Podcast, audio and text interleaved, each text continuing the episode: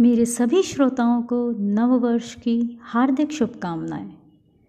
आशा करती हूँ यह नया साल 2022 हम सभी के जीवन में खुशियाँ व स्वास्थ्य लेकर आए। तो आइए इस नए साल में सुनते हैं यह पहली कहानी। कहानी का नाम है चतुर खरगोश और शेर।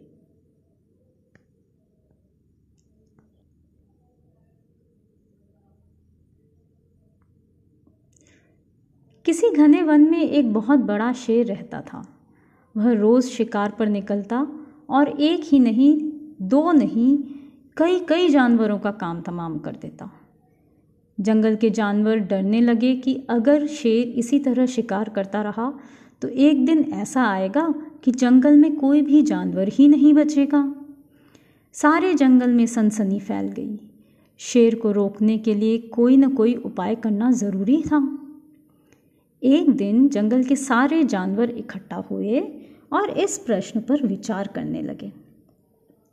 अंत में उन्होंने तय किया कि वे सब शेर के पास जाकर उनसे इस बारे में बात करें।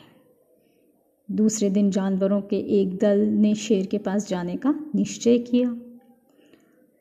उनके अपनी ओर आते देख शेर घबरा गया और उसने गरज कर पूछा, क्या बात है? तुम सब यहाँ क्यों आ रहे हो? जानवर दल के नेता ने कहा, महाराज, हम आपके पास निवेदन करने आए हैं। आप राजा हैं और हम सब आपकी प्रजा। जब आप शिकार करने निकलते हैं तो बहुत जानवर मार डालते हैं। आप सबको खा भी नहीं पाते। इस तरह से हमारी संख्या कम होती जा रही है, महाराज। अगर ऐसा ही होता रहा तो कुछ ही दिनों में जंगल में आपके सिवा और कुछ बचेगा नहीं। प्रजा के बिना राजा भी कैसे रह सकता है? यदि हम सभी मर जाएँगे तो आप भी राजा नहीं रहेंगे। हम चाहते हैं कि आप सदा हमारे राजा बने रहें। आपसे हमारी विनती है कि आप अपने घर पर ही रहा करें। हर रोज़ स्वयं आपके खाने के लिए एक जानवर भेज दिया जाएगा। इस तरह से राजा और प्रजा दोनों ही चैन से रह सकेंगे। शेर को लगा कि जानवरों की बात में सच्चाई तो है। उसने पल भर सोचा। फिर बोला, अच्छी बात है। मैं तुम्हारे सुझाव को मान लेता हूँ। लेकिन याद रहे, अगर किसी भी दिन तुमने मेरे खाने के लिए पूरा भोजन नहीं भेजा तो मैं जितने जानवर चाहूँगा, मार डालूँगा। जानवरों के पास तो और कोई चारा था नहीं। इसीलिए उन्होंने शेर की शर्त मान ली और अपने अपने घर चले गए। उस दिन से हर रोज़ शेर के खाने के लिए एक जानवर भेज दिया जाने लगा। इसके लिए जंगल में रहने वाले सब जानवरों में से एक एक जानवर बारी बारी से चुना जाता था। कुछ दिन बाद खरगोशों की बारी आई। शेर के भोजन के लिए एक नन्हे से खरगोश को चुना गया। वह खरगोश जितना छोटा था, उतना ही चतुर भी था। उसने सोचा, बेकार में शेर के हाथों मरना मूर्खता है। अपनी जान बचाने का कोई ना कोई उपाय अवश्य करना चाहिए। और हो सके तो कोई ऐसी तरकीब ढूंढनी चाहिए जिससे सभी को इस मुसीबत से सदा के लिए छुटकारा मिल जाए। आखिर उसने एक तरकीब सोच ही निकाली। खरगोश धीरे धीरे आराम से शेर के घर की ओर चलने लगा। जब वह शेर के पास पहुँचा तो बहुत देर हो चुकी थी। भूख के मारे शेर का हाल बुरा हो चुका था। जब उसने सिर्फ़ एक छोटे से खरगोश को अपनी ओर आते देखा तो गुस्से से बौखला उठा और गरज कर बोला, किसने तुम्हें भेजा है? एक तो पिद्दी जैसे हो, दूसरे इतनी देर से आ रहे हो। जिन बेवकूफ़ों ने तुम्हें भेजा है, मैं उन सबको ठीक करूँगा। एक एक का काम तमाम ना किया तो मेरा नाम भी शेर नहीं। नन्हे खरगोश ने आदर से ज़मीन पर झुककर कहा, महाराज, अगर आप कृपा करके मेरी बात सुन लें तो मुझे या और जानवरों को दोष नहीं देंगे। वे तो जानते थे कि एक छोटा सा खरगोश आपके भोजन के लिए पूरा नहीं पड़ेगा। इसलिए उन्होंने छह खरगोश भेजे थे। लेकिन रास्ते में हमें एक और शेर मिल गया। उसने पाँच खरगोशों को मारकर खा लिया। यह सुनते ही शेर दहाड़ कर बोला, क्या कहा? दूसरा शेर? कौन है वह? तुमने उसे कहाँ देखा? महाराज वह तो बहुत ही बड़ा शेर है, खरगोश ने कहा। वह ज़मीन के अंदर बनी एक बड़ी सी गुफा में से निकल आया। वह तो मुझे ही मारने जा रहा था, पर मैंने उससे कहा, सरकार, आपको पता नहीं कि आपने क्या अंधेर कर दिया है। हम सब अपने महाराज के भोजन के लिए जा रहे थे, लेकिन आपने उनका सारा खाना खा लिया। हमारे महाराज ऐसी बातें सहन नहीं करेंगे। वे ज़रूर ही यहाँ आकर आपको मार डालेंगे। इस पर उसने पूछा, कौन है तुम्हारा राजा?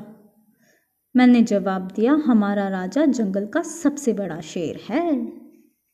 महाराज, मेरे ऐसा कहते ही वह गुस्से से लाल पीला होकर बोला, बेवकूफ़, इस जंगल का राजा सिर्फ़ मैं हूँ। यहाँ सब जानवर मेरी प्रजा है। मैं उनके साथ जैसा चाहूँ वैसा कर सकता हूँ। जिस मूर्ख को तुम अपना राजा कहते हो, उस चोर को मेरे सामने हाजिर करो। मैं उसे बताऊँगा कि असली राजा कौन है। महाराज इतना कहकर उस शेर ने आपको लिवाने के लिए मुझे यहाँ भेज दिया। खरगोश की बात सुनकर शेर को बड़ा गुस्सा आया और वह बार बार गरजने लगा। उसकी भयानक गरज से सारा जंगल दहलने लगा। मुझे फ़ौरन उस मूर्ख का पता बताओ, शेर ने दहाड़ कर कहा।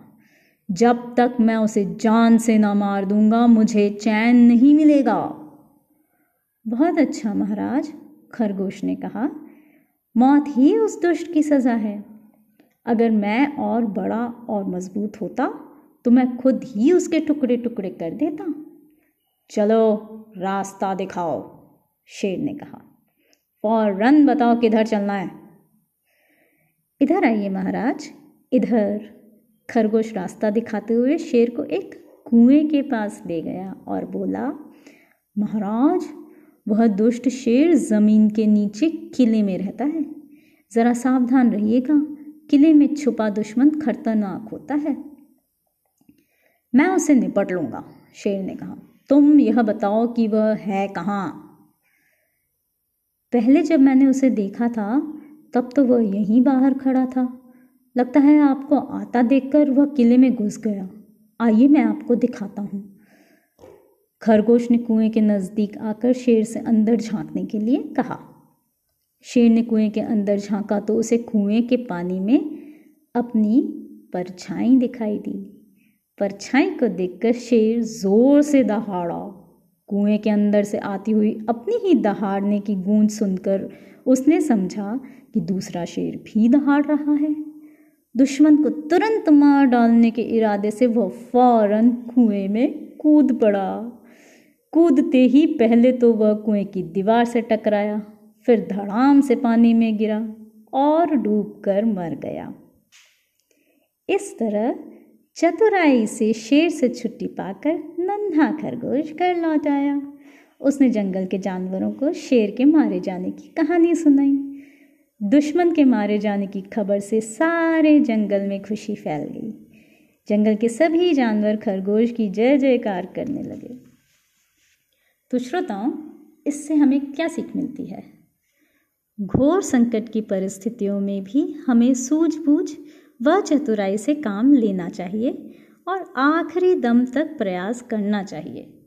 सूझबूझ और चतुराई से काम लेकर हम भयानक से भयानक संकट से उबर सकते हैं और बड़े से बड़े शक्तिशाली शत्रु को भी पराजित किया जा सकता है तो आशा करती हूँ आप सबको मेरी यह कहानी अच्छी लगी होगी। फिर मिलेंगे एक और नई कहानी के साथ। तब तक खुश रहिए स्वस्थ रहिए एंड हैप्पी न्यू ईयर